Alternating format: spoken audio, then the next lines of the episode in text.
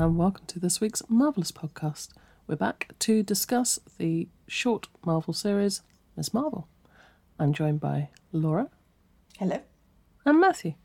Hello. It's lovely to see you all again. So, without further ado, I think everybody probably has seen the show if you're listening, and if you haven't seen a show and you're listening because that's the thing that you do, then I think that's delightful. Um, I wasn't really planning on trying to explain the show specifically because one thing I found when I watched it back was there's quite a lot in this show, isn't there? Like it's mm. it's got it's got quite a lot going on. Like so an I think onion. Yes, yes, a very Like a Shrek detailed, yeah, kind of a Rubik's onion, perhaps, if you hmm. like. You know, there's a lot, lot to uncover, and if you look at it this way, it's slightly different. Whilst onions come in layers, once, once you take a layer off, there is just more onion. It's not but different more. layers each time. that you- you layer of know. We use it as a, an analogy of like something that's All so right, layered. all right. It's still Like onion all the way down. It's- Sometimes you get Yeah, a bad layer, go. though. Like you know, when you get one bad layer in the onion, they're like, "How did you get in there? Like, what, what happened to you in the middle here? Like, where did it all go wrong for that layer?" Anyway, culinary diversion. Um, Laura, what did you think of Miss Marvel, the Marvel TV show? I thought it was so much fun, but also it's had so much depth.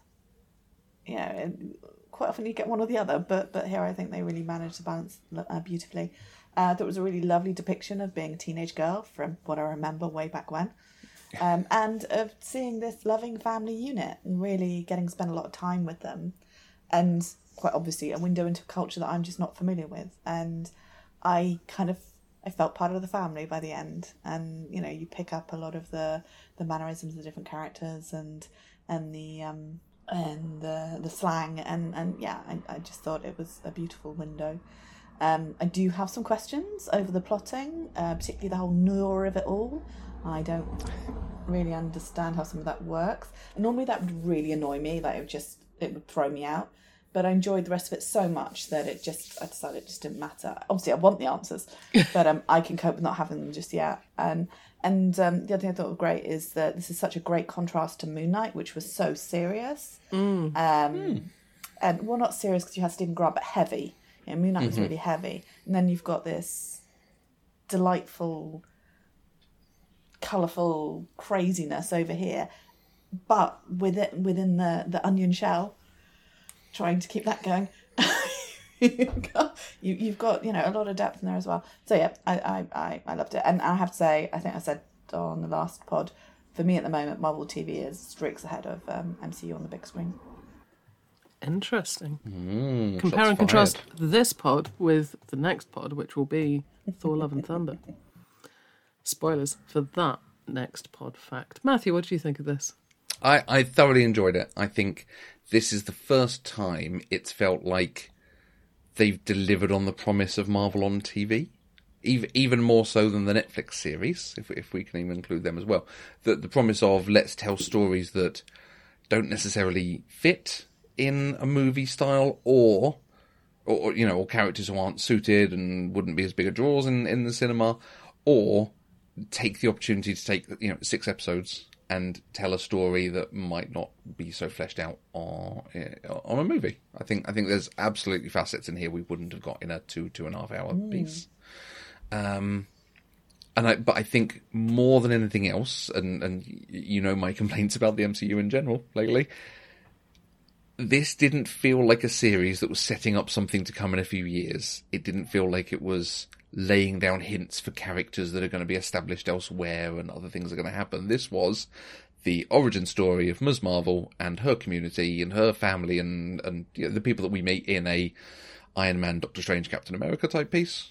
This felt like it gave me that without feeling, oh, there's that watch and what's that watch going to do? And there's that character who came and spoke to that person who gave them a thing and no, this just told a story. And, and by and large, it, was- it's its own piece, and it's left me feeling pretty satisfied by the end. Just taking a moment to just enjoy both of you enjoying something. Similarly, how, how delightful! Um, yeah, no, I also really enjoyed it. So that's that's three we for go. three. Good job, Marvel. Um, so been a I. Three, three thumbs up. yeah, it has. I mean, I think, yeah, I think we all like Shang Chi. Uh, Hawkeye. We were all surprised Yeah. by Hawkeye Hmm. with our low, low expectations. I don't know if that's. No, it Uh, probably, it probably is Hawkeye. The reason I say that is the comparison is Hawkeye is also setting up Florence Pugh and Hawkeye's wife and other things. that- Crucially, we all you know. loved Florence Pugh. Well, I yeah, think there- you know when you that. say we liked Hawkeye, we liked Florence. Yes, yeah, yeah, and you know Hailee Steinfeld, and it's got the Daredevil Yes. Kingpin stuff, and you know it's it's got threads. It's moving forward. Whereas this, Yeah. wha- whilst obviously this will come to stuff, and there's a post Mm. credit scene that's going to lead to stuff, I don't feel like there was anything in here that's left me going, oh, I can't wait to see the actual story when they deliver on that. Yeah. that idea. That's that's a really nice point. So I this is the first series where I have all the comics, um, and uh, Ms. Marvel was my way back into comics, or possibly in, in, properly into into actually subscribing and having them turn up at your door Yes. uh, for the first time. And I read a couple of interviews with um, G. Willow Wilson when it came out, saw some of the art, and I love Captain Marvel, and I thought, oh, go on then. This this looks this looks like Marvel are trying to do something new, and you know at that point I hadn't necessarily been getting on with the Avengers, and I thought, well, maybe I'd like a, a different way into Marvel, and and I absolutely found that with the comics. Um, what I loved in the comics is again, you you are brought into this family unit. There are some key differences, but the, there's a lot of similarities, and the characters are very very much the same. And you know, and you see them on screen, and you know them from the page, and it's just there's some lovely That's good. details and casting, and you know, there's, there's some bits where I could almost see the frame. Um, you know, the the sloth with the wings is just a lovely a lovely call.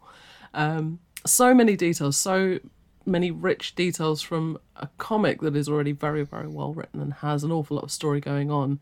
Um, when I was going back sorting out my Miss Marvel comics, I got very confused because there are several runs, and they've all got the same title, Miss Marvel, and they've all got the same numbering scheme, one to twelve.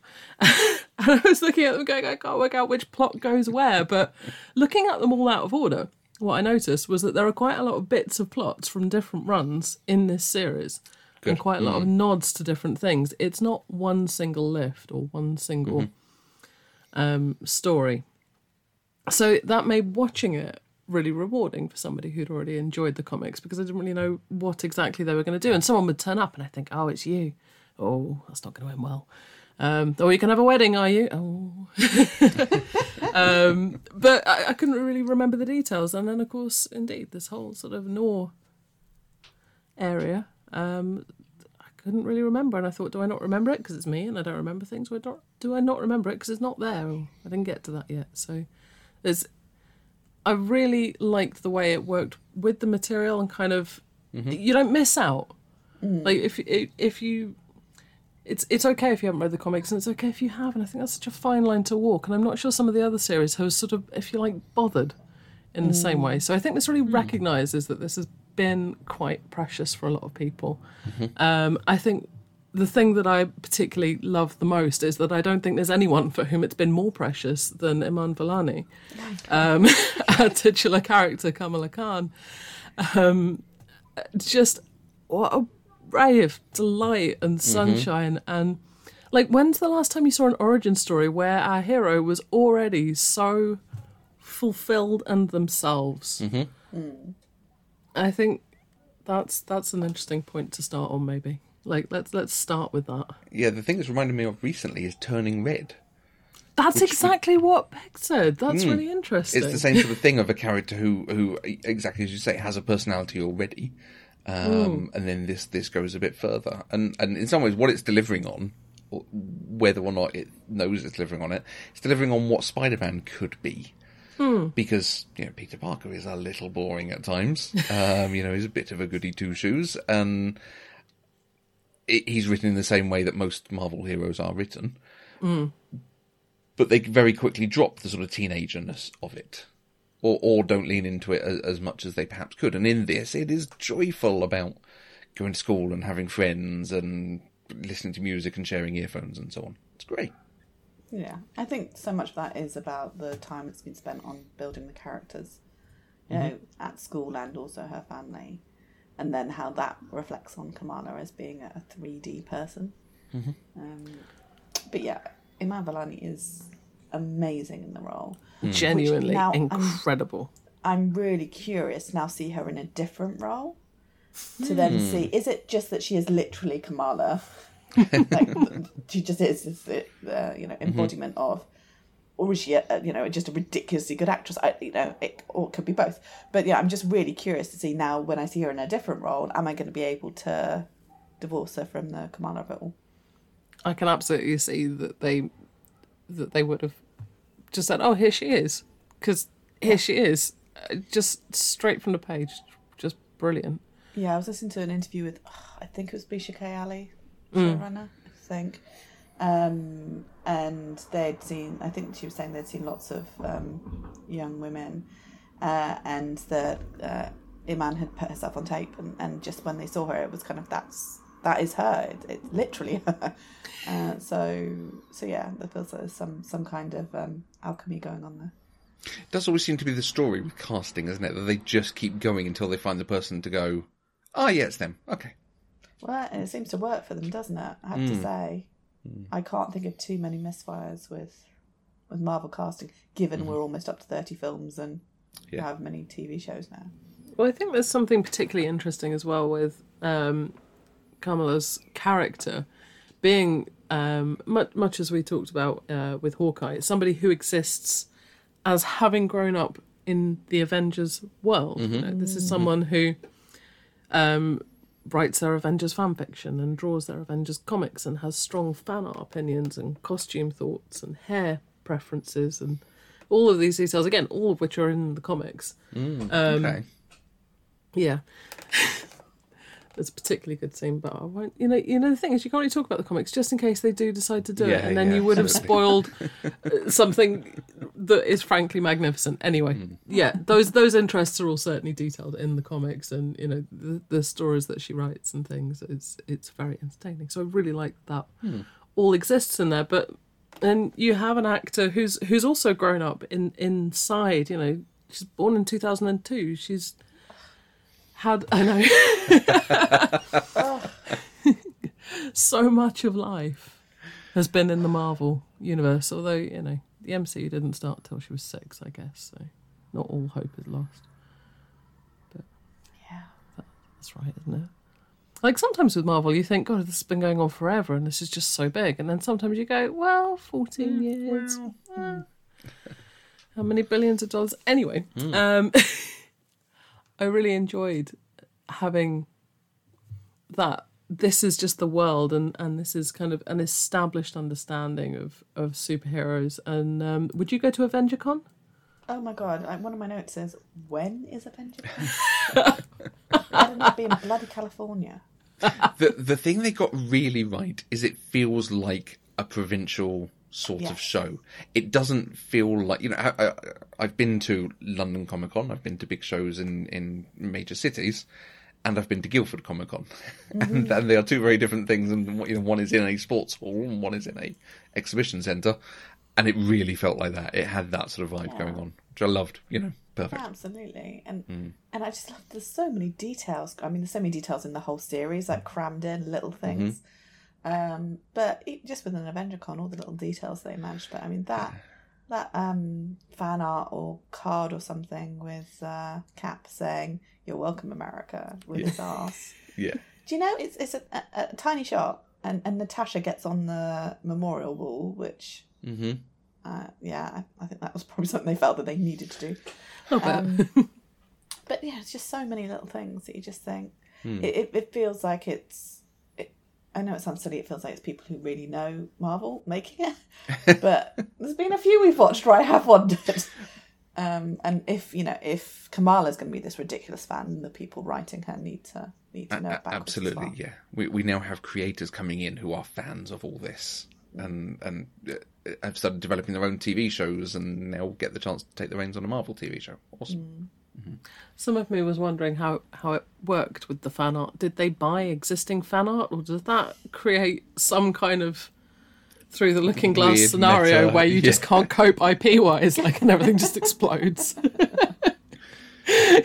you know, like are all the crew sitting behind, going, "Can you just hang on?" Just... um, yeah, I did. I did wonder Can about that. can you be an official fan art creator? Discuss. you know, Well, if if you're paid, it's it's not fan. Is well, it? exactly. So, But like, if you'd already done it and then they bought it from you, Mm-hmm. but then because you're not supposed to make money from transformative work, and, Mm-hmm. and that, uh, oh, oh, the can of worms, all the do, can. because people sell stuff at Comic Con and what have you. Yeah, I mean, you used not to be able to do these things. You you That's used to always get confused taken. me. Yeah, To how, it's when I went to London Comic Con a few years ago, and the vast majority of it was. Mm. I know this is probably to lots of people, but you know, it's like t-shirts with with Yeah. licensable characters, and I'm thinking, I'm pretty sure you haven't licensed that. I mean, it, it used to be a thing, but if it is sufficiently transformative, it no longer has to be. It, Anyway, this this is a different podcast, but it is weird. It is it is a weird thing. I think it's one of those things, and particularly once Disney decided that actually they'd make more money if they just let people do this because that is what generates fandom, which is what generates loyalty and money.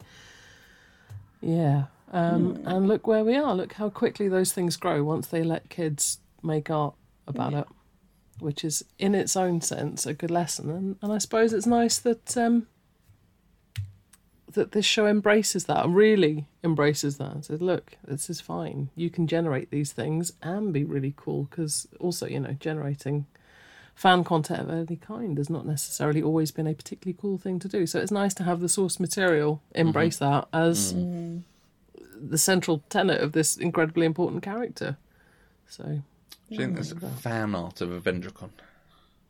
Almost certainly, I, I, I, And the snake eats its own tail. it would take me moments.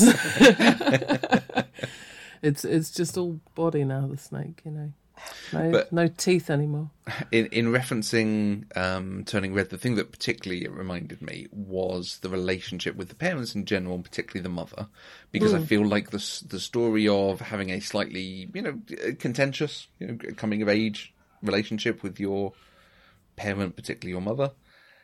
And then finding out they have the same sort of relationship with their equivalent parent, it, it feels like something I've seen in a number of stories recently. Um, I think it was done with a slightly softer touch here, which was appreciated, perhaps because we've had Everything Everywhere and Turning Red, which both did it very well.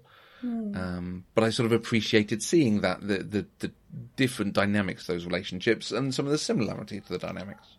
I particularly like the volume of Bon Jovi in this story. Oh, didn't, yeah. didn't see that coming. What what a delight! Fight scene to Living on a Prayer? Yes, please. Yes. Box ticked. Yeah, I just And Brown Jovi is always going to make me laugh. and um, I I really enjoyed as well about that that complicated family relationship. Again, it's in the comics, but it's very, you know, it's like no, you cannot go to the party. There will be boys and there will be alcohol. End of story. Um, but I felt like this, you know, starts with that, but does have that kind of richness and complexity, and it, it doesn't just kind of say, and your mum also had this complicated relationship with her mum. It's it's a different, it's her own story. It's not mm. just like oh, we didn't get on and then this thing happened. It's she lived a different life. Yeah, She- incredibly organic. Yeah, mm. it, it mm. was. These were all characters with their own lives, and they, they were all protagonists in their own stories. Um, that And nice. I liked all of them. You know, Yeah. Nobody felt Yeah. like a. And I think it would be so easy to do a strict South Asian mum stereotype. Mm. You know? And and yes, obviously there's elements where she's saying, you know, no, Mm-hmm. that app is too tight or what have you, but I mean, pretty sure. But then every also teenage that's- girl has been told that. But, a but part yeah, of her costume. yeah, and, and but the the warmth was so gen- I mean, when when they decide that yes, she can go to Avengers Con if she goes with Yusuf and Oh, and yeah. um, and he's so fun. Mm-hmm. And then when she says about you know it's humiliating and him being so upset and her being so oh god I'm getting choked up now, just it's so I have a very close relationship with my dad and oh, It was just and the idea of delightful hurting- engagement. Mm-hmm. Mm. you know that you can hurt someone close so close to you so easily mm-hmm. um, and as a teenager it's happening probably quite regularly because you are trying to find your boundaries. Um, yeah i just it, ev- everything every time they they spent so much time on character uh, it just it just built i mean particularly i was i was rewatching some of it today and the time they give for before the wedding there's a conversation between Yusuf and Aamir about what ma- what kind of man he is going to be, and you know he's he's worried he doesn't have a lot of money. And you think, well, this doesn't really this isn't something that pays back later in the plot or mm-hmm. what have you, but it, it's giving them that time. It's so mm. it so says something about that that relationship and and the family as a whole, and, and therefore Kamala, um, and then down to just silly things like when they're in the the whole school battle, and Zoe's trying to break the um, oh like the fire glass thing. I mm-hmm. think it's maybe to get is it an axe or something? An axe or a fire extinguisher, yeah. Yeah, a fire mm. extinguisher, I think. Mm. Yeah, and she breaks it, and then she breaks it, and, and she's still kind of like a bit kind of ooh ooh. I don't want to touch. You know, and that goes on for quite a long time, really. If you think, well, they've so much. They've got For so such a minor to get in. character. Mm. Yeah, and you kind of like, but that's so enhances her character. And that's the thing about it being, uh, bring it back to what Matthew said earlier, about television rather than a film, Yeah. because you've got the time to build everyone in. Uh, one of the things that Peg's noticed is um, at um, in the wedding sequence, um, Tasha, I think it's Tasha's little brother. Um, is wearing the Yes. repurposed little Hulk costume, and I hadn't noticed that the first time, and I just love that. Like, well, this is not going to waste, so now you've got to wear it to the wedding. It's just so many little things that just like you don't have to thread through. Um, you know, time for a long dance sequence because why not? Such a good dance sequence as well. Time for the actual wedding. Like you know, so many of these things you would you know you would get to like just about to get married and you'd have the fight sequence, but this let us have the mm. wedding. Mm. Um, And- and I and, think that- and the joy. and therefore really builds the feeling of the danger because it's it's the interruption of the joy, isn't it? And Yeah. and all these people that we care about. Mm-hmm. The, the flow of time is something that puzzled me slightly in this because it seems that some of these events happen fairly quickly between each other. But I don't think the wedding was particularly mentioned in the earlier episodes. May- Maybe that's me missing Uh, no, something.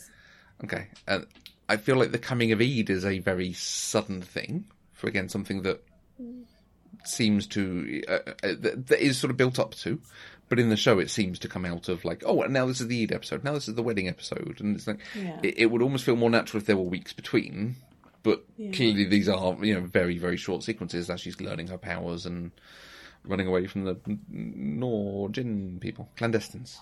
Yeah, no, the, the wedding is definitely the wedding's mentioned in even Hmm. when she fails her driving test. Her Yeah. mum's kind of like, well, you're not gonna be able to help me with the errands, although in a Hmm. much more passive aggressive way, which is beautifully worded. Um, yeah, Eid I think comes out of nowhere, Hmm. but she says it's lesser Eid, Mm-hmm. which It's, it's and uh, one of the Eids. yeah, than- but she kind of it was kind of like oh, it's Big- the lesser one. But- I, I don't know if that affects it. I don't know. Um, Hmm. But yeah, all all of I have just it's such a cliche thing to say, but I just really want to go to a Muslim wedding because that looked Looks like so fun. fun. Yeah. so fun, and having all the guys dancing. Oh, God, Mm-hmm.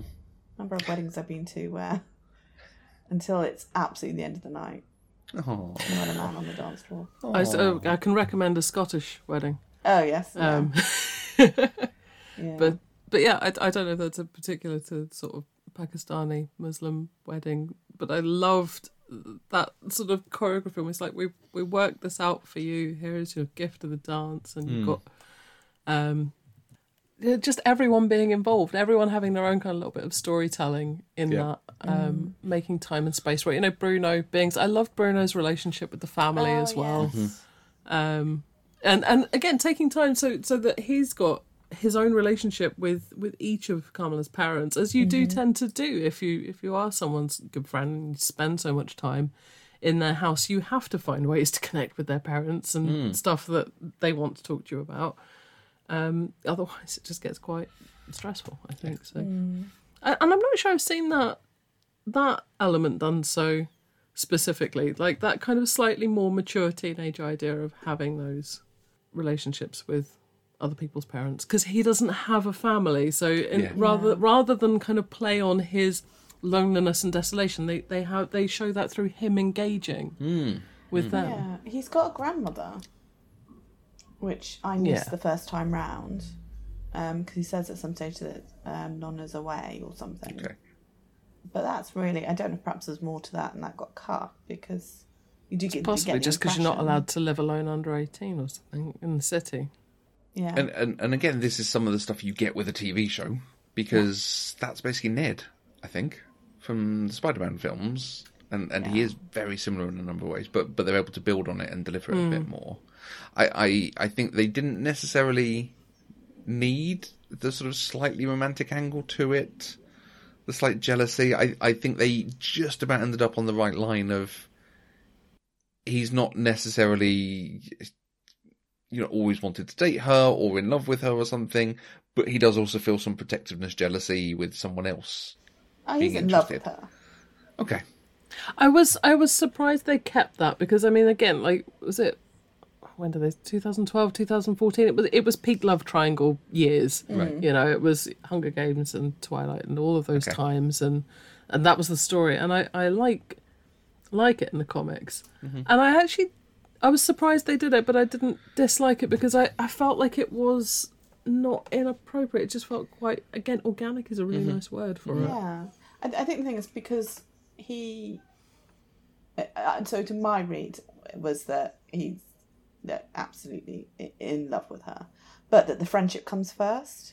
Yeah. Yeah. even when his uh you know his feelings would be slightly hurt or, or you know things didn't work out the way pre- like, at the wedding he, they were going to dance and then Kamran comes in but there was never then like snottiness from him or um and i think you know if it had continued on that she had picked Kamran and and then i, I think it wouldn't have changed their friendship that much you know No. Yeah.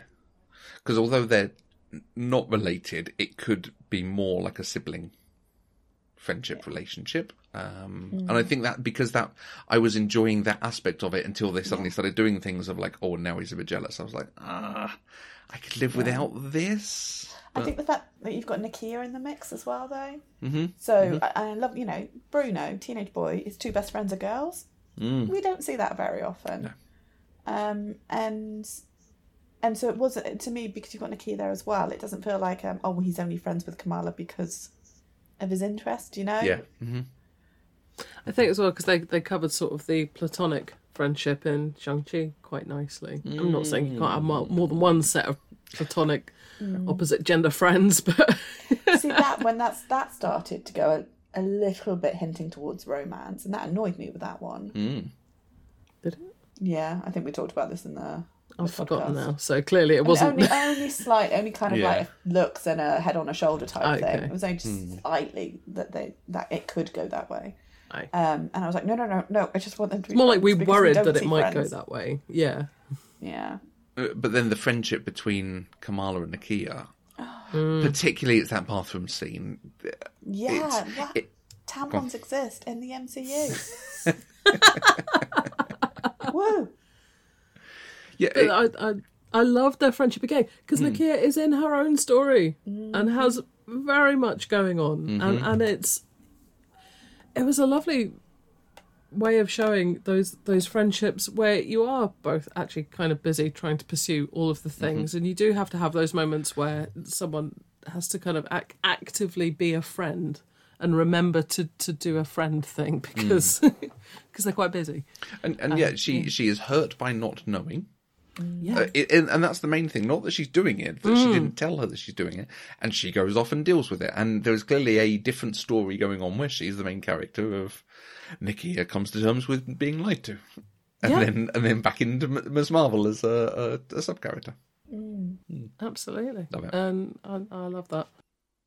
and and then her with the father as well was exactly Oh, what yeah. a smart daughter does. It was so good, you know. I know. I know how to wrap you around my finger, you know.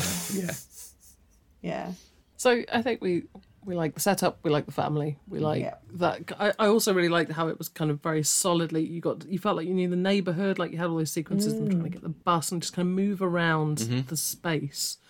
Um, and that's that's also I think a nice acknowledgement in a show that's firstly for younger people, secondly for young people who may not necessarily be au fait with the geography of any particular American city, or even just kind of like establishing where you are. Like, mm-hmm. what is school like? Maybe you haven't watched 47,000 American high school films yet. Mm-hmm. Um, you know, Buffy's not everyone's go-to these days for orientating themselves around American high school stuff. So, you know, I, I like that it, it felt aimed at a younger audience as well as being about a younger audience. Mm-hmm. Because I think sometimes you watch Spider Man is a good example. Sometimes I think it can be so conscious that it's going to be watched by everyone um, that sometimes it sort of punches a bit out of space. And I felt like this state, this new, it its audience, um, and wanted to kind of sit with them. It did feel like like the early stuff where it was kind of sort of so illustrated and sort of stuff on screen and things happening. I did miss that as Yeah. it started to fall away. I understand why they they moved out of it, but Well, I don't because you've got um there's Yeah. Adil and Bilal, is it? Uh, director team that did the first and the final one. mm, and it comes back again. I mean, there's a little bit of it through some of the other episodes, but then it comes back again in force in the in the final one, particularly final one, the yeah. battle school, uh, the school battle, and everything. yeah, Um, but yeah, I was the same. I thought, oh, I think we could have had some more of this Yeah. throughout because it's just so inventive and again, just stuff we've not seen, and the way they deal with texts and well, not text, is it WhatsApp? Sound old. Um, you know, just just beautiful. The, the, the one where she's with her grandmother in Karachi, and it's the kites, and then that they form the the message, and it just yeah, this is just top tier Lovely. stuff. I think. Lovely, lovely work. So, establish where we are, and uh, kind of everything is all sort of settled, and then you start to just kind of crack open the door into all the usual Marvel things: powers, alternate dimensions, beings with complicated goals of their own, and people who want to just go back home somewhere. And um, how did you feel about the kind of powers? Let's talk about the powers first Okay. I think. Because they are slightly different from her comic powers. Um, and again, I felt like watching that. I thought I don't know exactly what what you do. but she doesn't know exactly what she's doing either, Yeah. so so hmm. that's okay. But like, how how did you feel during this whole kind of evolution in the early episodes? I, I like her powers set. It's quite interesting and, and works well for action. I, I think it, exactly as you're saying there, it's not very well formed what her thing. There's a thing where she has to set off to go and do something, and we see her sort of running over crowds on the the light hmm. platforms, and she appears to have run like halfway across the city. Like, so does this give her superpower stamina as well as because she's just running? She's literally just running. She's just doing the the quick thing of over people. So hmm. I, I I don't know. I don't think I quite like you say understand what they are. Whether there's something more, and m- maybe they're leaving that to be filled in by who hmm. whatever they need her to be in other things. Um, but I quite enjoyed the development of it's light and then it's hard light and then it's a, shield on her and it's a platform for this person and I, it, it, my my first thought was it's very like Green Lantern and it's that forming whatever you can imagine and what you want something to be. And I do love the Green Lantern powers. They're so ridiculous because you can just take it too far, and it means like the writers have to be quite clever about not doing ridiculous stuff. But you mm. can do the same here. You know, she can just form barriers of light, and then well, okay, what do you do with that? And how do you get around this? And what's the next thing and the next thing? So I like it. I think it's interesting. Nice. Yeah, as to what her powers are, that seems relatively clear as far as as much as she knows.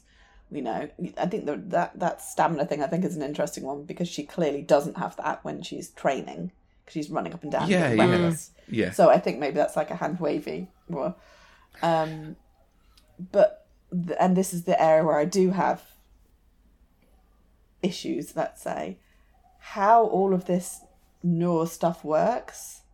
I don't think they were very clear on at all. Um, and I think the, the the spanner in the works is the is the mutant of it all for me.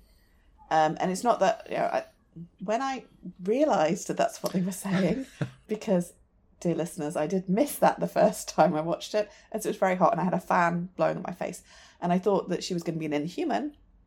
Uh, and so I thought that's what he was referring to. So I had missed the uh, musical thing that made it clear she's a mutant, and that feels very bolted on.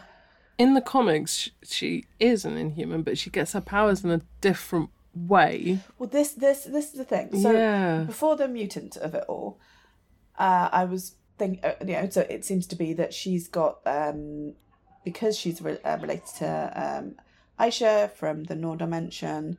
Uh, you know, through the the hereditary line, she has got something that then when she puts this bangle on it, it's activated.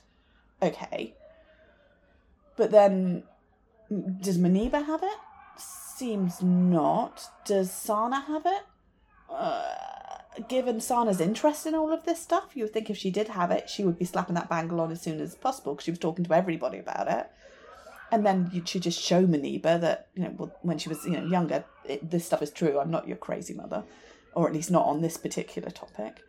Um, so I found all of that a little confusing, um, and the whole Noor.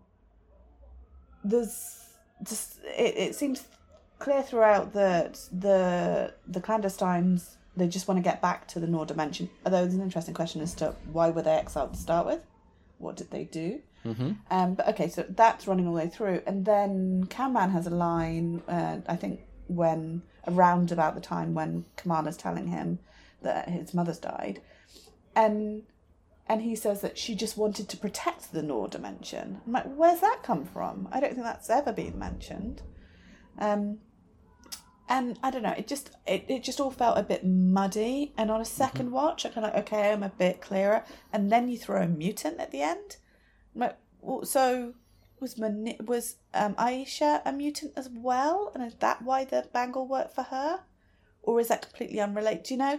It's just a bit that, and and then things like when um, Najma closes the the one. I don't even understand how it opened to start with by her stabbing the bangle, and then how she closed the um, the piercing of the veil Mm. by dying and saying Kamran's name, and then he got all these powers that we've never seen her use. Do you know? It's, there were just a few bits there where I'm like, mm, you've been so strong in everything else. This stuff is not clear at all to me. Um, and I can sit down and I can piece it together, but mm.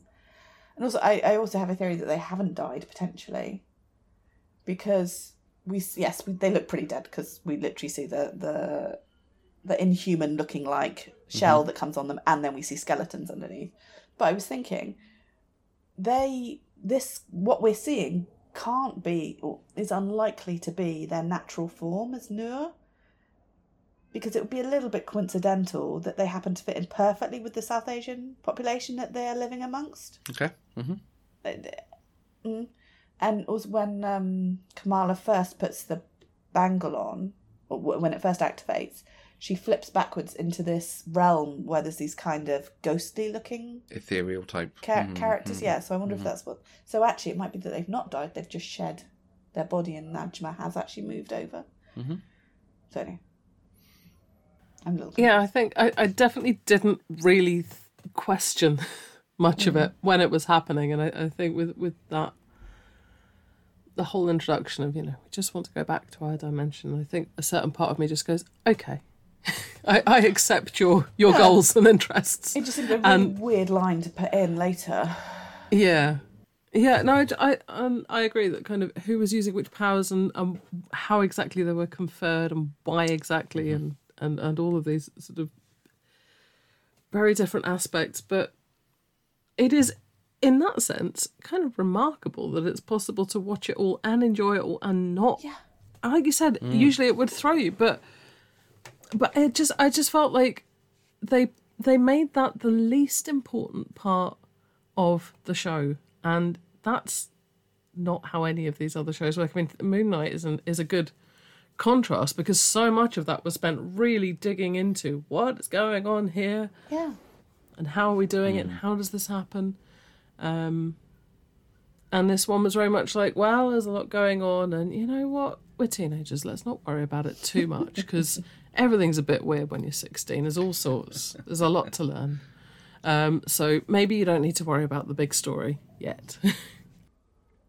The, the, the mutant thing is very interesting because we've all been expecting it for you know 18 plus months now for something to happen along these lines. It's interesting coming here. It makes me question instantly who in the and, and it's almost surprising that it took this long to question it, but who in this situation was snapped and returned? because there's an implication no one Yeah. That's an or, interesting or point. everyone. Um, But but the you know the snap does not play any influence on this story. Um, and, and it makes me wonder. Is it I mentioned? No, don't think so. Uh, you know, is it is it going to be a thing of um people who were snapped have the gene, or it's it's that feeding into this? it It's it's yeah, yeah. what's what sort of caused the mutation to happen, or something, or something with, with like it would almost be strange for it not to be caused by something else in this universe. Mm. You know, the weird is it pink stuff that comes when Peter and his father try to destroy all the planets. Remember that thing in the end of The big Guardians blue too? stuff. Is it blue? Yeah, yeah, yeah. Yeah. Which also never gets mentioned again. Well, yeah. Um, hmm. It will be interesting to see where, where they go with it. That's the one thing that is obviously no, it's not the one thing. It's one of the things that is obviously setting up something else. Yeah. But it's such But that's a subtle fine way. because in I subtle didn't way, notice. it's right at the very end, and her response is, "Oh well, it's just going to be another explanation. It's just I a thing." I love that. I love that. It's You just another label. Amazing, Yeah. amazing. Yeah. yeah. And that that's exactly I think I think that's that's what the show takes. And I really like as well that it's not like a gotcha. Mm-hmm. It it is because it's there in at the end, but it's not for the character. And she's Yeah. like, yeah, whatever. Yeah, because mutant means nothing to her. So Yeah, I think that's the thing. It's so loaded for us. Where Yeah. I mean, her hearing there's a mutation in her genes. Well, she thinks she's a djinn to start with anyway. So yeah, exactly. Well, I mean, again, there is more in the comics, and there are definite directions that are relevant. Um, but then, you know, she's not a mutant. Hmm. Mm. Well, yeah, it was it was interesting reading that one of the reasons she's an Inhuman in the comics seems to be because they wanted to push the Inhuman story. So that's why they hmm. made her Inhuman rather than a mutant. And she, y- y- you know, there was an argument some of these people, some of these characters could have been either, and they could have not hmm. invented the Inhumans and just had even more mutants turning up or something. But it was a nice quasi reset for let's establish a new group and a new background and do some of these stories. Also, in the So- comics, she's connected to the Kree Right. ancestrally. which this did seem to be as well. That's that's exactly where I thought this was going to be going as well, because it seemed to be a Kree arm that the bangle came off.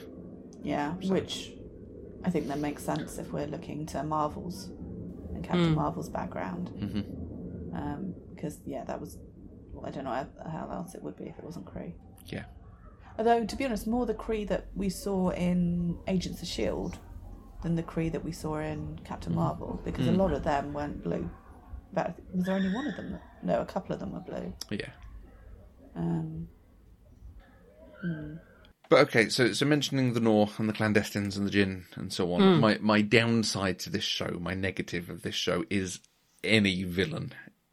I I think they have been particularly poorly drawn here. I think the Djinn, hmm. exactly as you're saying, Laura, were flipper to gibbets. I'm not entirely sure what was. They just sort of started friendly, but so friendly that you're like, oh, they're they're villains. And damage control she might as well have been wearing a moustache. It was just so, so on the nose how bad they were going to be and how awful and so. It's like, I don't, I don't want to live in a world. Yeah. in the mosque, and you're like, oh, Um, every time we get some sort of government agency in these things, they have to be negative and they have to be bad and so on. And it feels like, okay, we've been doing this since the mid 90s. You know, mm. Mission Impossible took a very long time for those films to stop being about traitors. The James Bond series has basically only been traitors since Pierce Brosnan took over.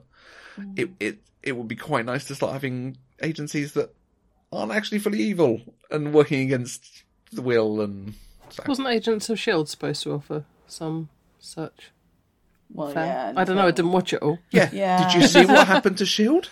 No, I didn't watch it all. No, You've but seen- in the oh, MCU, ah. what happened? To This is Abby though. No, what happened to Shield? Hydra. Oh, uh, did they do that? Yeah, no, that was the whole. Oh, yeah. Which Oh. film's that in? Winter Soldier. Uh, it's, yeah. it's Oh, is that what happens one. in Winter Soldier? Yeah, yeah, yeah. Again, is, I just discount that. That's nonsense. I'm the, sorry. the no. Agents of Shield bit where they do the whole Hydra thing is exceptionally Yeah. good. That ma- that's what made that series go for seven years because they did Yeah, that one thing so well. You know. Okay. Uh, yeah, yeah, yeah. But yeah, there's a lot of backstabbing still. Yes. Yeah, and this interesting. So we've got Agent Cleary, who's um, the guy in the office, Mm-hmm. and then Agent oh, Dear something, the woman Diva. out Di- Diva, Diva, something like that. Well, she was quite the diva. Um, Oh, oh, oh, oh, Dish. oh. I like it. But I do wonder if he's going to turn out to be a bit of a better guy than we're seeing so far. So he was the one who was grilling Peter in No Way Home. And then, obviously, when he brought Zoe in for um, interrogation this time, he was suggesting that the enhanced individual had tried to kill her, etc. Um, but him then compared to Diva, uh, I, I do I do think maybe he's going to be end up becoming a bit of a, a friend of the heroes at some stage. Mm. A bit like a um, oh well, you know who we do have? We have um, Woo, Woo Yeah, we do. Oh. We do. Jimmy Woo. Jimmy Woo WandaVision. One Division. Oh yes, of course, yes, we do, don't we? Mm. Yeah. Yep. And um, what a But delight. but yes, the head of S.W.O.R.D. in that was terrible and caused all sorts of yeah. Yeah. Well, I think I, am just do I'm just think- over this story. And to be fair, I I do watch mean. every story, so perhaps perhaps if if you are not as watching all of them as us, then it's not so bad. I know what you mean, but I, th- I think when you look at how the the stories that this show chooses to tell about the experience of Muslim Americans, I think that, that this was part of a story that they very much wanted to show, and, and you mm. don't get that kind of meaningful finale without it. And I think that there's something very valuable in showing that sort of weight of community as well. Mm-hmm. I think mm. it would be very hard to tell the story without having that experience in there and i would say that's probably not as rare an experience as one would like it to be and and that's the story and those are the facts and, and i think that I, I give it much more room here than i would in loki let's say Yeah.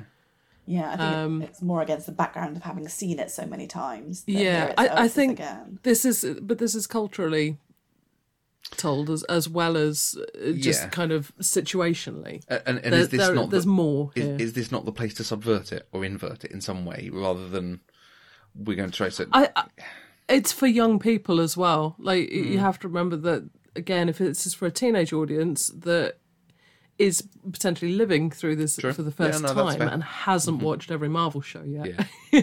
and hasn't seen, I don't know, Line of Duty. it's no longer a surprise. I think is, is No. part of the problem. So No, that you that come to very much isn't a surprise. But I, I did think that having that kind of in the final scenes, having the kind of community come mm-hmm. together Yeah. against that, mm-hmm. I think that f- is subversive in mm. the way that we usually end up telling those stories. I thought that was a particular line through hmm. that kind of unbearable authority yeah, um, that actually no weight of people can overcome this. The bystander can support um, righting of injustices and, and so on. And, and this is actually a way through a real situation that is prevalent in certain spaces. So, yeah, which is a long way of saying I absolutely know what you mean. But I think that that, that story does belong to this one. And I think that if it's lazily used, you're absolutely right. And I think you, your point shows how often it's used a little lazily.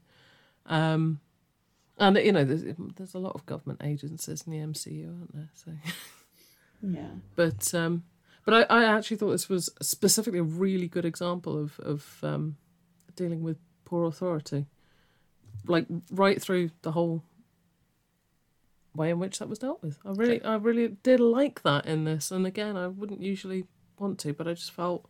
I felt like I had something to say and I had something to do, and it showed some things that people don't necessarily usually do with that. Um, and it ended well in this series yes. which it also doesn't usually. Then you usually have to have a season two where the worst person is in charge of the whole thing. Suddenly, Or like head of the family. and has to become part of your group. Yeah. Your. Yeah, yeah, yeah, yeah. So you know, I mean, we'll see. We'll see where they go with it. Hmm. But but actually, now you mention it, I like that in this. um, yeah, that that for me was not a criticism. Um, shall we talk about the? I would say probably the standout episode for me, um, episode five, time and again, uh, which gives us an, an incredible flashback sequence of events. Um, and that was uh, the episode I was I was away when that was on, and uh, I didn't get around to watching it, and I couldn't use the internet for about two days because everybody was talking about it, and it was really nice to see. You know, just you, you know how you kind of get like the Marvel scan, where you just kind of get a sense of how it's going, and if something's very very bad, and you maybe should read it and perhaps not watch the thing. But there's there's just felt like a, a great sense of kind of engagement. And I just thought, oh, there's a lot of articles coming out, so I'm just gonna just gonna wait until I've seen it. Um, how did, how did you find that kind of sort of trip into the past in this? I, I love the storytelling of it and watching their their relationship develop and, and, and over years, you know, that you, you got a real sense of the time passing for them. Um, as well as the hardships of the time and the stresses of the time came in, you, you know, as secondary to the relationship and what they were going through, but it was clearly an important thing and clearly building towards something. I think it, it uh, you know, we talk about what's done well and what's not done well. That was done very well. You got a really good sense of them. Yeah, I think it's the fact that they're dealing with huge historical events mm. here mm. that a lot of people don't know much about. And I mm-hmm. have to say, everything, and that's a very small everything that I knew about partition before this program, I had not been officially educated on. You know, it wasn't hmm. ever mentioned at school. Yeah.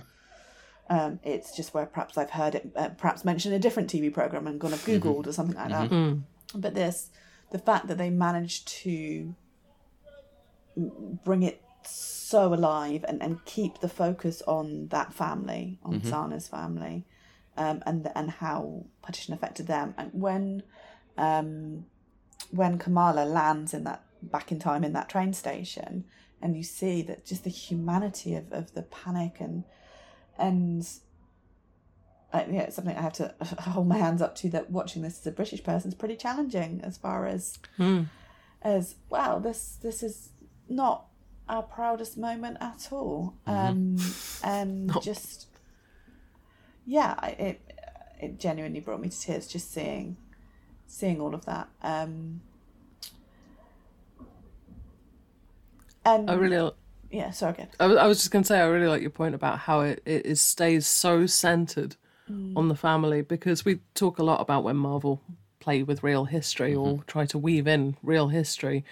And I was glad that I had seen that there was this kind of wave of positivity and engagement. And certainly, I having got that far, you're five episodes in, I certainly felt a lot of trust in the showrunners um, on this one. So I thought it would probably be fine. But um, but I, I really loved that it was a family story. It was not at all the family story, and it Mm-hmm. wasn't. and by the way, this was actually not the British, it was magic all along. Yeah. that was very much not Oh, God, the thing here. But, you know, there are years where you absolutely wouldn't have put it past uh, Marvel, but but I mm. think it shows how far we've come, and that mm. is we're, we're telling stories from history, and we are telling them carefully and thoughtfully, and we're also making those relevant generations down the road. Uh, and I felt like I, I was pleased they didn't pull their punches on it. you know, they, they were telling it in a very non-colonial way. Um, it, it it reminded me of the opening of Watchmen, dealing with the Tulsa massacre, which again is Yeah. something not many people talked about and wasn't really educated about. And uh, here it is. We're going to show it to you. It's going to be really hard, and we're going to weave some of our own story in there as well. Um, but it then leads you to go right. I need to know more about this. So let's go and do the extra reading and, and understanding of it. And I think that's something that I really liked seeing when I did come back to the internet was seeing the enormous amount of leaning into listening and understanding the elevating of people sharing their own stories, their family stories, or just kind of scholars um, in in the area, and you know, curated reading lists, and really people actually reading the things, doing the work, and and saying, you know, so often people from kind of backgrounds that they feel have been very regularly portrayed on um, in, in the MCU, you know, New York. Let's talk about that. Um, saying, okay, you, you've given me something, you've given me something I don't know, and actually, let we really are going to do the thing that we hmm. always wish people would do. You know, it just it it felt like in response to this, people really following the model they always hoped they would. I think, and and genuinely being interested and appalled, and actually actively learning something incredibly important hmm. still hmm. as a result of this mm-hmm. relatively young TV series, and that's that's nice to see. It's nice to see that we've that for all it is superheroes and all these things, you can still mm-hmm. make real impact. I felt the show had real impact. and, and that's where it couples really well with uh, you know you were talking earlier about the intended audience and this is this is going to mm. skew to a younger audience and good give them information on this stuff stuff that we weren't mm. shown or taught and wasn't talked about and should be um, so it's good to see it there and it's good to pe- see people engaging and th- th- th- there were all sorts of debates about the low viewership of Ms. Marvel and mm. I I well, I missed that. Was it low view? c- com- the the numbers comparatively to mm. other shows yes Yeah. but I think this has a, a very different audience. I think it might not Yeah. appeal to Marvel's core audience who will just watch and gobble up stuff, and they won't mm. watch it for reasons and probably not good reasons. And it does start and skew very young, and I think mm-hmm. it, it you know, some people might be like, "Oh, this is kids Marvel." but the, the the the the core of this is still an audience who will engage and will read about the thing and will discuss the mm-hmm. thing and, and discuss you, you know the really hard historical topics and the use of music and you know mm. the the the animation used in there and the fan art used in there and you know every aspect of it in a good way. And I would actually say that the kids are perhaps better equipped to deal Yeah. with the history and the hard things than all the people who turned it off at episode one. So I feel like that Mm-hmm. show really knew what it was doing Yeah. in that respect. I imagine once we get the Marvels, quite a few people who perhaps did skip this one will go back and, and, Yeah. and watch it then. Yeah. And I do wonder if, because normally we get the, the the launch figures if we get any figures at all. Um, and I do want because this one has a bit of word of mouth as well, where you know particularly uh, I listen quite a few podcasts, um, which are wonderful things, obviously, um, talking about TV and, and what have you. And it's interesting, sort of like if you've got a group of hosts, so perhaps one of them will have seen it and they're raving, and the other's kind of like, yeah, I, I didn't think, but it's necessary for me. But actually, no, okay, I'll check it out now. Do you, so Nice. I, I wonder if there's sort of Good. pockets of that happening all over the place. Um, one one thing that did throw me, well, not throw me, I just I was just a bit surprised at is we get that Pathé style newsreel at the beginning of this episode. Who is this? Who is this newsreel for? Or if if we're you know it, it's it's presented as if it is a newsreel from the time, but you've got the RP English accent talking about British oppression and divide and rule. Well, you just they wouldn't be, would they? No, You're not going to I have that don't from think a, so. No, and a that's that- British yeah. viewpoint. That's what I mean about not pulling their punches. They're going to do the thing of educating about it, but absolutely put it in context of this is not a good thing. This is a No, terrible I know, thing. but it, it but okay, I, I'm just saying it doesn't um, make sense. could it could it not be from within India where you would presumably still have? No, that that was that was a proper RP BBC voice doing it. Yeah, but there'd be plenty of people in. that, that, surely that is the point of the British withdrawings. They've been there a while. I could be wrong. Yeah, I, I don't. I just it. it saying felt- tis the accent. it's it's not don't an in-universe thing. I think is the no, I think piece I think it. It's context. Hmm. But it's yeah, okay. Anyway, I just I just thought that, that threw me out a little bit. certainly. I mean, they don't is- have actual animations on the side of buildings. Some of these are four-hour enjoyment as as TV shows. So No, this was a clear discrepancy.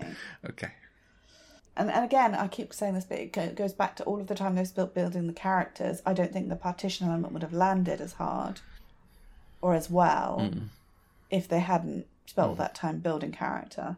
Um, and and really interesting seeing the effect of partition when you look at the different generations. So quite early on, partition is mentioned where um, they're sat around the dinner table, and I think it's uh, is it Tyesha, um, Aamir's Yeah. fiance. Tyesha. Um, so they're basically explaining um, to her, and, and Amir is very much every Pakistani family has a partition story, and it's not they're not very happy.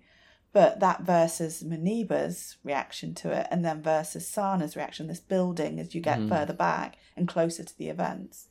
Um, yeah, I, I just thought it just felt very sophisticated. Did did either of you when when it was being mentioned and that story was shared think, oh, it's going to be Kamala who did that? Did you see that coming? No, no, I thought it was going to be Aisha. Yeah, same.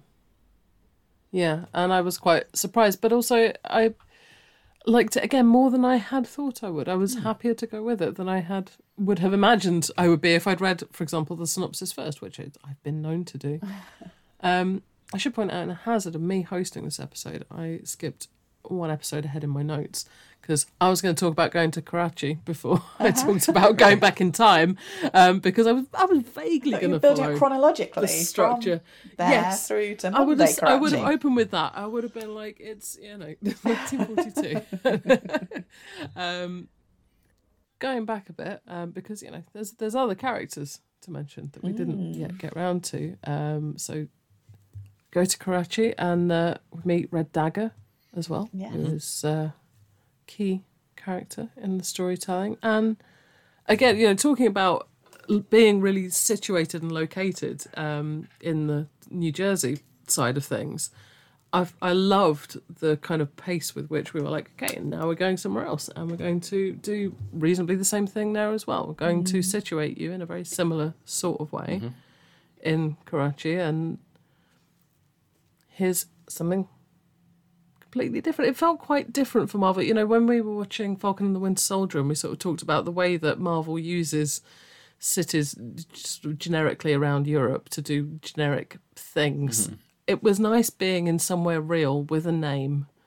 Um, I understand some of it was filmed in Bangkok, but there's also been a plague on and a lot of other things, and I think they really did their best to to be in Karachi and to tell the story there. Mm. I, I really enjoyed seeing somewhere real in the Marvel universe.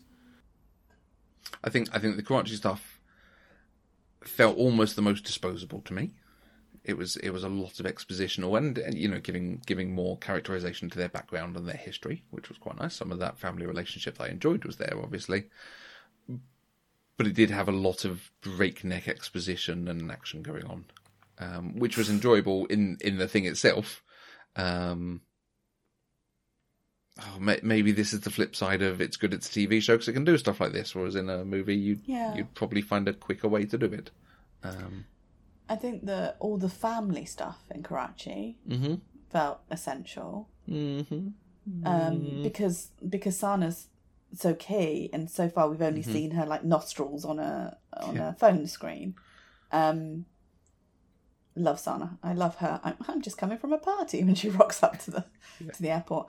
Um, all of the stuff with Waleed and the explanation of the Noor and what have you. That all felt very Mm. rushed, and we have to get this in very quickly. And and him dying like straight away. Yeah. That was a bit like, oh, wait a second. Um, and to be honest, the explanation, uh, the explanation, explanation he gave of the Noor, I mean, it's not very complicated. You know, it, oh well, it, if they do it, then it'll destroy our Mhm. um, realm. Of course Okay. it will. I don't. I Why don't- not? Yeah, I don't think we needed a hologram for that. Yeah. But yeah, I, I do. But I also think it's important that we get the sense of place then for when we do go back in time. hmm hmm That's fair. And her cousins were Very good. awful. Well, yeah, that's you reminded me of that. I'm like, I I'm not sure I buy it, and I'm not sure I want to. They're just leaving. Oh yeah, just go and do it. Well, yeah. I think you needed one at least one of them to be a bit because because they you know they're lovely Mm. and then leave her on her own in a city uh, and you know in a brand new city where she yeah. doesn't really know when they've been told not to. Yeah, and I think perhaps if one of them had been you know very distracted and not interested in Kamala being there and it was you know pushed on them that they had do you know I think that would have made a bit more sense. No, I, I know what you mean. I think um, I think along with kind of moving the show so much, and then also having so many things coming in, it felt like there was an awful lot in that episode. But um, I think it was episode four, and I remember by the time episode four finished, I felt like it had sort of just stopped, and I just was like, oh, "But what?" What happened? There's just so many, too many things happened for it to feel like an episode where I could be like, okay, we got here and things unfolded. Um, and I, I sort of understood what exactly had unfolded because it was it was just an enormous amount of stuff. I felt rewatching it that it was better. Okay, oh, that's good. Um, it felt a bit clearer. Because they also start a lot. possibly introducing a love quadrangle at this point with the attractive young red Oh. dagger chap. The writer said they deliberately didn't go down that road. I'm I not think sure he's that's just. true. I think he's just attractive, Matthew. Okay. Yeah. I think sometimes young men are think he was reasonably just- I attractive. think he was just attractive and being quite nice to her, and that was. yeah, I definitely didn't get any kind of. Oh, interesting. Okay. I absolutely, I could see them doing it. yeah, Them Mm-hmm. being Hollywood massive, you know. Yes, yes, yes. yes. Um, them with a capital T. Uh, but I'm glad they didn't because I mean, Yeah. there's enough Yeah. going on. There's enough going on. there definitely is enough going on. just going back to some some going on is uh, we've got obviously our um what looks like a severed Cree arm when they find the bangle, which is Mm. on a floor of a cave that looks like it's got the ten rings on it. Yeah. Interesting. Okay. Yes, I wondered about yeah, there's an aerial shot down, and it does look like the ten rings, Okay. um, the the symbol of the ten rings. Mm. And also there, they say um, the man in the temple said we needed two of them. And there's a discussion that says, well, we'll just have to do with the one. So I do wonder if we will be seeing another bangle at some stage. And who would have the other bangle? Yeah, Yeah. Cree maybe. I, I will admit, I Mm. did wonder if her going to the past would mean she basically got her bangle as a second bangle and took it back to the future Yeah. with her. Ooh, But she didn't. Did you? no. Well, not Yeah. I just, you know, in story. it's it's But the yeah. the you know in in 1955 Hill Valley, there's actually five DeLoreans that can time travel at one point. You know, It's a beautiful thing. Yeah. That's the film that keeps on giving. yeah, right. Um, do we have any time travel thoughts, fears? Did it work for everyone? Any crises? Everyone happy about that? I've decided not to think about time travel too much. in general, but particularly in the MCU. Um, it, I took it that this was something that when Aisha whispers after, after she's been stabbed, she Mm. whispers the. Wait, I'm gonna find it. I'm gonna find it. I'm gonna find it. I'm gonna find it. The the. Oh, I wrote this down specifically. Whoever wields Yeah. this bangle has the power of Aisha. That's the power of Aisha's attic. Uh, so I, I took it that I should set up some kind of time loop or something, and by calling the bangle in the future to come back when she um, whispers to the the I think to the photograph, isn't it? What you seek is seeking you, which I had completely missed until I did the rewatch. So that was from the poem that As- Hassan, her husband, um, starts to say to her when they first meet. Oh, nice. Um, and so, yeah, I assume that was some kind of loop that's set up. And she Mm-hmm. was expecting Sana to come back with the bangle, but it was obviously Kamala. I was going to say, what you seek is seeking you is not one of those lines where the more you say it, the better it gets. Because I. They, people said it very seriously, and I kept looking at them thinking, I don't know what you mean. Well, this is the only way I can think is if you're thinking of a loop. Mm-hmm.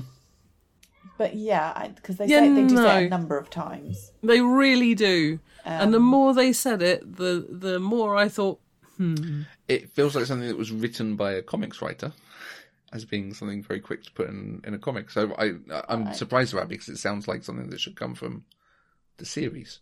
That I wonder mm. if it is actually. I'm going to Google. I wonder because, as I say, he's reciting a poem to her. Hmm. it's it was fine, but it just it felt like one of those things where it's like, and we're going to say the meaningful words, and it's not, Majkabula. you know. Bippity What you seek is seeking you is a quote attributed to the Sufi mystic and poet Rumi. Oh, there we go. Which is, you know, There we go. marvelous, but is it what happens in the show? I mean, it's there's always time for Rumi, but is it a plot point? For many, this line reflects the law of attraction, the idea that your thoughts and intentions draw good or bad things your way. Oh, okay, whispering things Which, into yeah. being. Yeah, kind of manifesting, 'cause, you know, m- Mm, that's the word, manifesting. I can enjoy it if I needed to do the homework to get it. I mean, that's fine. I could have used a footnote or like a little asterisk. Like, cite sort of give me a reference and I will follow it. Like just at the bottom of the screen. needed. Citation needed. You know, No. I don't mind doing further reading. That's fine. Again, there's always time for Rumi. It's The fine. fact that it's also you know it's inscribed on the bangle now and all of this stuff. It's I yeah. see. I think Okay. it oh, it only starts to make sense by when I did start trying to think about the um, the time travel stuff. Marvelous. Mm. So, I think we uh, covering things out of order doesn't make for a marvelous flow of podcasts, and we kind of already talked about the denouement in the whole section around um, the various government agencies. But um, once we once we kind of finished up the sort of family storyline, and then come back for the kind of no normal final episode, I, I sort of came into it going. I, I don't know what will be in this episode. It was very interesting to have something where the arc wasn't direct. I felt, you know, having gone through these other series, going, oh, what are we building up to in this way? Because I mean, you certainly were, but I felt like the the kind of the family um, backstory and resolution was its own arc inside.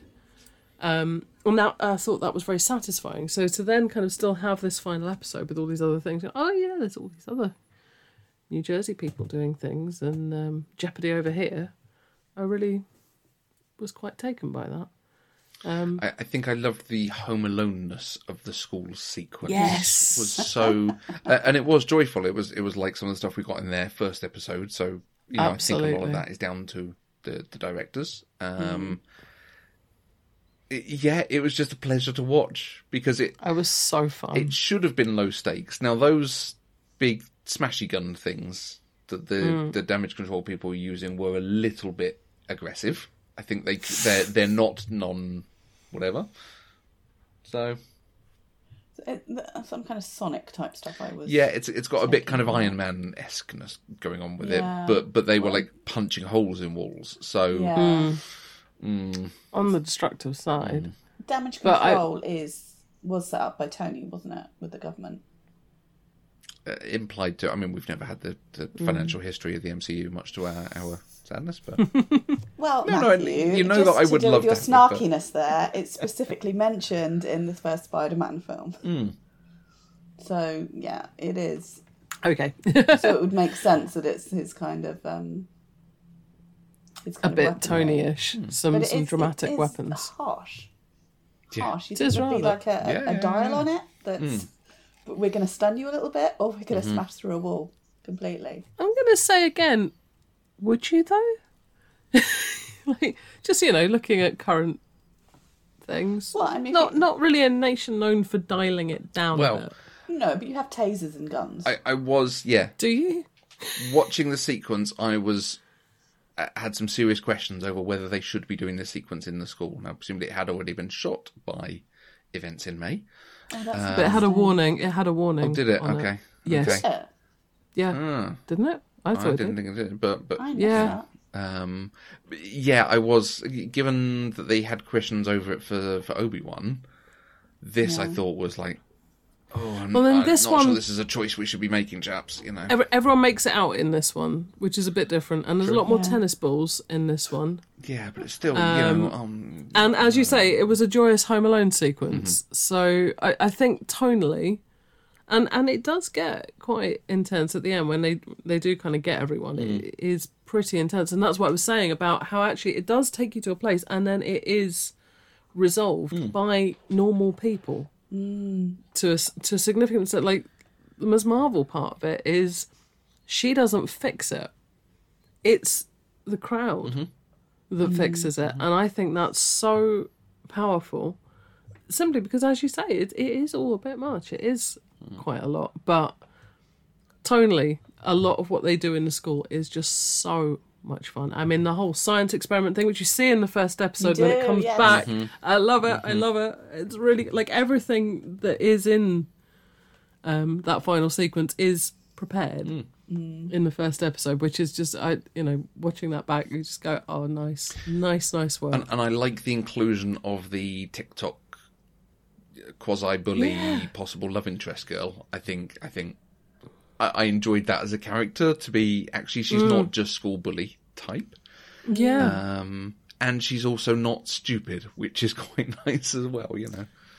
And I, I did actually feel like the we've come out of the 1980s school character tropes at last. I feel like we have come through Okay. to the fact that kids are different now, and not necessarily all nice, but they do vary, Yeah. and they don't all fit into those tropes as as well as as they used to. Mm-hmm. So we have different, as you say, you know, kids who are more than just one thing, who mm. are popular but also intelligent, but also capable. Um, you know, and also kids who will band together regardless of of other things to do mm. the right thing. Mm-hmm. Mm. Um, again, it's just it was again all on the right on the right side of good. It was nice. I had, Really um, got a lot about. it's a podcast with Paul Shear, and he said that it's everything he loves about Buffy, but if Willow were the lead. Yeah, I yeah, yeah, that. yeah. I love that. Nice. Yeah. Mm.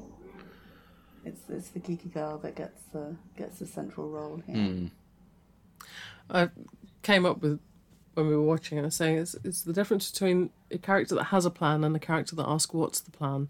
And sometimes it'd be mm-hmm. the same character, mm-hmm. and they can kind of move through these things. But the more I've started to watch things, the more I'm sort of looking at who's the character who has the plan and who's the one asking what's mm. the plan.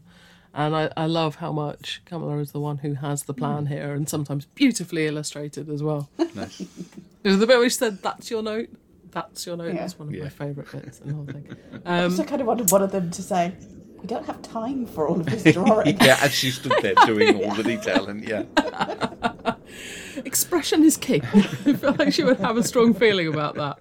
Um, I I think we've kind of covered most of the big things that I want to talk about. Has anyone got any big remaining topics? another educational thing for me is that after the um, djinn reveal, I think it must have been episode three, started seeing all this uh, chatter on Twitter about how this had not gone down well with a lot of Muslim fans. And I um, obviously didn't know what it was, and so did a bit of reading around it. And it, apparently, um, in Islamic mythology, the jinn can be good or evil. Yeah, But um, a number of fans had expressed frustration with the reveal because uh, uh, I don't know if this is a general view or just in their view, the Quran condemns the practice of worshipping the jinn. And so they'd kind of interpreted Kamala's jinn based powers as an act of shirk, um, the sin of idolatry. So, yeah, fascinating. Um, Which I don't think they necessarily rode back because she is still djinn, isn't she? I mean, as they say, it, um, I can't remember who it is, but someone, I think maybe it's Waleed says that if Thor had landed in the Himalayas, then he would have been called a djinn as well. So it's just this sort of general okay.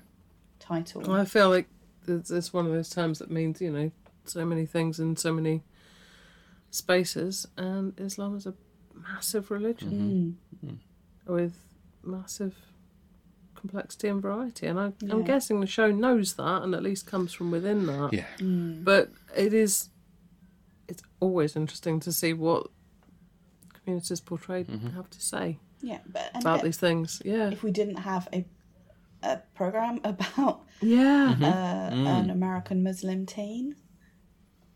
You know, I, I don't know. I just find it. I find it. It's so interesting. It's something that's so specific about a, a, mm. a family that is in so many ways has a different experience to my family, and yet it connects so much. Mm-hmm. And I just think there's such value in that. yeah, no, absolutely, Absolutely. F- f- Yeah, from- the, the the education of the differences, but then the the recognition of the similarities. absolutely, yeah, yeah. Mm. Mm-hmm. Yeah, and I think the show has been just a really quite a profound experience in how involving Well, it's on, been. on, on, on a similar note, uh, the music has just been outstanding for us. I've mentioned it a couple of times. I, I, I worry slightly that this is the sort of most. I, I don't even know what the word is. Anglicized? Anglicized isn't the word, but westernized? Maybe westernized version of music from this community. But at the same time, it's been chosen by everyone and included in it. So, I'd say I saw a, a few people mention a couple of specific songs where they were just like, "Oh, children of this very specific background will all be dancing to that Okay, one. nice, They know that thing." nice. And That's my worry. That, it's my worry that, that Yeah. it's appealing to me because it's been made utterly vanilla from what it could be, um, and you know to match match uh, my my background in Western um, music tastes. But at the same time, my wife has downloaded it and we've been listening to it because it's amazing. it's really solid. So Also, speaking of, sorry, I was going to say the the music, the the actual kind of pop classics in this. We mentioned Bon Jovi, but it kicks off with the Weeknd, and you just think that's that's not a cheap inclusion. That's a big intro. that's um And then be My- uh, is it Be My Baby? yes, yeah. Which was also And she's dancing in the kitchen. gorgeous. Yeah. Which was Gorgeous. Weird because I've also just recently watched Last Night in Soho, which has a very similar Okay. uh, Yeah, neon yeah, yeah. aesthetic to that scene, and is a radically different story. it's just, but it's just such a similar aesthetic, and I was just like, what? was really confusing. So yeah, um, the the final point, perhaps. Well, uh, Abby, do you have more points to touch on? I think I have made my point. Okay. The, the final point to touch on then is probably the credit sequence Mm. and and the I cameo, so. which I'm assuming no one was surprised in the cameo. No. No, Nope. I, I. I was very delighted. It was it wasn't just and she comes down because she hears someone's calling herself Ms. Marvel or has mm, you know Yeah. something has gone off in space and she comes to investigate. It's it's an actual like oh I don't know what I've just seen because I don't know Yeah. if there's an aspect of teleportation and place switching going on. If it's a, a, a shape shifting type thing, you know, is this actually Captain Marvel or is this just Kamala looking like Captain Marvel? I don't I don't know what it was. I know I'm pretty Oh, you think that. that's ambiguous? I thought it was ambiguous because there there is um, a version of that in the comics, which is a thing that I would not expect to be the choice that they've made here. No, yeah, I'd, I'd heard about it being. I think isn't one of the first things she does is switch into Yeah. Captain Marvel. She immediately turns into Mm. Captain Marvel. But I think the way that Captain Marvel was looking around the room, I don't normally those kind of things she'd be at a mirror. Mm-hmm. You know, if it, whereas she's looking around the room and looking at posters of herself. To me, that felt very clear as a teleportation. Um, Yeah. and so I'm curious to know so what she'd been up to. With possibly new hair, different hair from Endgame. Yeah, different hair. Not the hair I wanted. No, Different hair to the last time we saw her in uh, actual film, but Yeah. maybe the same as in the Shang Chi. okay, Credit. uh, okay, yeah, yeah, I, Yeah. couldn't, couldn't place that. Boo. No, I like it. I'm like it. I'm liking we're getting some we're getting some nap plaits, bit of braiding going on. Yeah. Um, A- As much as it was expected, I was delighted by it, it oh, because I it was, oh, was, I was so also I cheered, Yeah. I clapped. Mm. but I'm I also pleased that to see her. we didn't see Kamala and Captain Marvel hmm. Yeah. together because I think mm-hmm. when she first meets her, that needs to be a bigger thing. That's I'm a- than- very that's excited for them to meet. Yeah. I want that to be big and on screen, and Yeah. and I want a good time with it. Mm-hmm. Absolutely. Um, and so the Marvels is not so far away, is that? Next year, I think, isn't it? Mm-hmm. That's, I'm already excited. One of the hmm. I'm four Marvel films next year on the slate. Ready. back on schedule. I think I think four is going to be the standard now. Yeah, They've think worked out it can much. be it's going to have to be. Too much. Three. Three's just about right. If they space them out. Um, uh, let me see if I can get a date for you. Scheduled to be released 28th of July, Mm. 2023. A year from literally- today. Well, isn't Oh, that wow. a coincidence Look that we just so happen to be recording? But it is part of Phase Five. July? It says. I don't. I don't know where the Mm. transition between four and five is going to be. I've not watched the I- things. Uh, so I think we Um, they did Black say Panther's the end of. Four. okay. yeah. Or Wakanda Yeah. Forever, even. So that'd be exciting. Mm. Yes. Yeah, very curious to see where that goes. Absolutely. And I, I hope we get more of these supporting characters, even for a, a bit. I mean, obviously, it'd be difficult because we've already got three heroes in that film. Mm-hmm. Um, I mean, do you think we'll get a series two? I assume we'll get a series two. I think maybe after Marvels. I mean, obviously, Mm. but I think and uh, maybe even a decision might be made after the Marvels because I think that's when you'll see. Will people come back and watch this series? And you know, does she then blow up more Mm. um, to the point that they, you know, they think that they can get the the interest for a second series? And and, and I'd if they are one. yeah, if they are establishing a young Avengers type idea, which which I, I've convinced myself they might not be. That actually what we're seeing, although although it could lean into a young Avengers, it's not it's not they are setting up young Avengers, they are setting up Chris Hemsworth's not going to do this forever, and Brie Larson's not going to do this forever. Let's let's just start having Future Avengers. younger actors in our in our things, and next and generation. Exactly, and, and I'm I'm actually really happy with that as an idea. So that'd be interesting. It has left me very excited for She-Hulk. Maybe Really? maybe they've turned a corner and they've sort of figured out how to do that. You know, Hawkeye into um, Moon Knight into Ms. Marvel. I think has been a pretty strong run. been a good You run. uh, uh, Yeah. they, they, they've done well on each, if not done excellently. Um, compared to going WandaVision, Falcon and Winter Soldier, Loki, what y- you know, it meandered a bit in that first year. Oh, we've got series two of Loki still to come. Mm-hmm. Yeah. Yeah, I am. Um, this one feels like it broke the pattern that we've been talking about all the time, Mm-hmm. where the third episode is the kind of low, low point, let's Yeah. say. Mm-hmm. Um, and I'm trying to think. Uh, wait a second. When did they go Karachi? Is Fourth that, episode. That's the fourth Mm-hmm. episode, isn't it? Yep. Yeah. But there was only there was some one of stuff those. in there. Yeah, But Yeah. yeah, and so Well, this felt pretty consistent. hmm agreed. The first, the first through is three are the kind of sort of New Jersey arc set up and that kind of family thing. And you've got the sort of mini, um, mini finale uh, almost of of the wedding aspects. That felt mm. like such a big piece. Mm-hmm. It, it felt like such a, a full kind of dramatic thing that it, it didn't feel like an episode three pause and mm. then by shifting the action and then having your um, time travel and then you've got a big finale still mm-hmm. i felt like each episode had so much of its own identity. And I think it was sensible that it was six parts i think Yeah. there must have been a temptation to make it eight and that Yeah. would have been bad i No, I reckon think it was I think fine. six dense um you know maybe just occasionally a little bit too much almost but but yeah i i think overall it's nice that how much we've enjoyed it Absolutely. how much we've got out of it like it's felt really substantial Yeah. um And, and worked really well on a rewatch because there is so much there.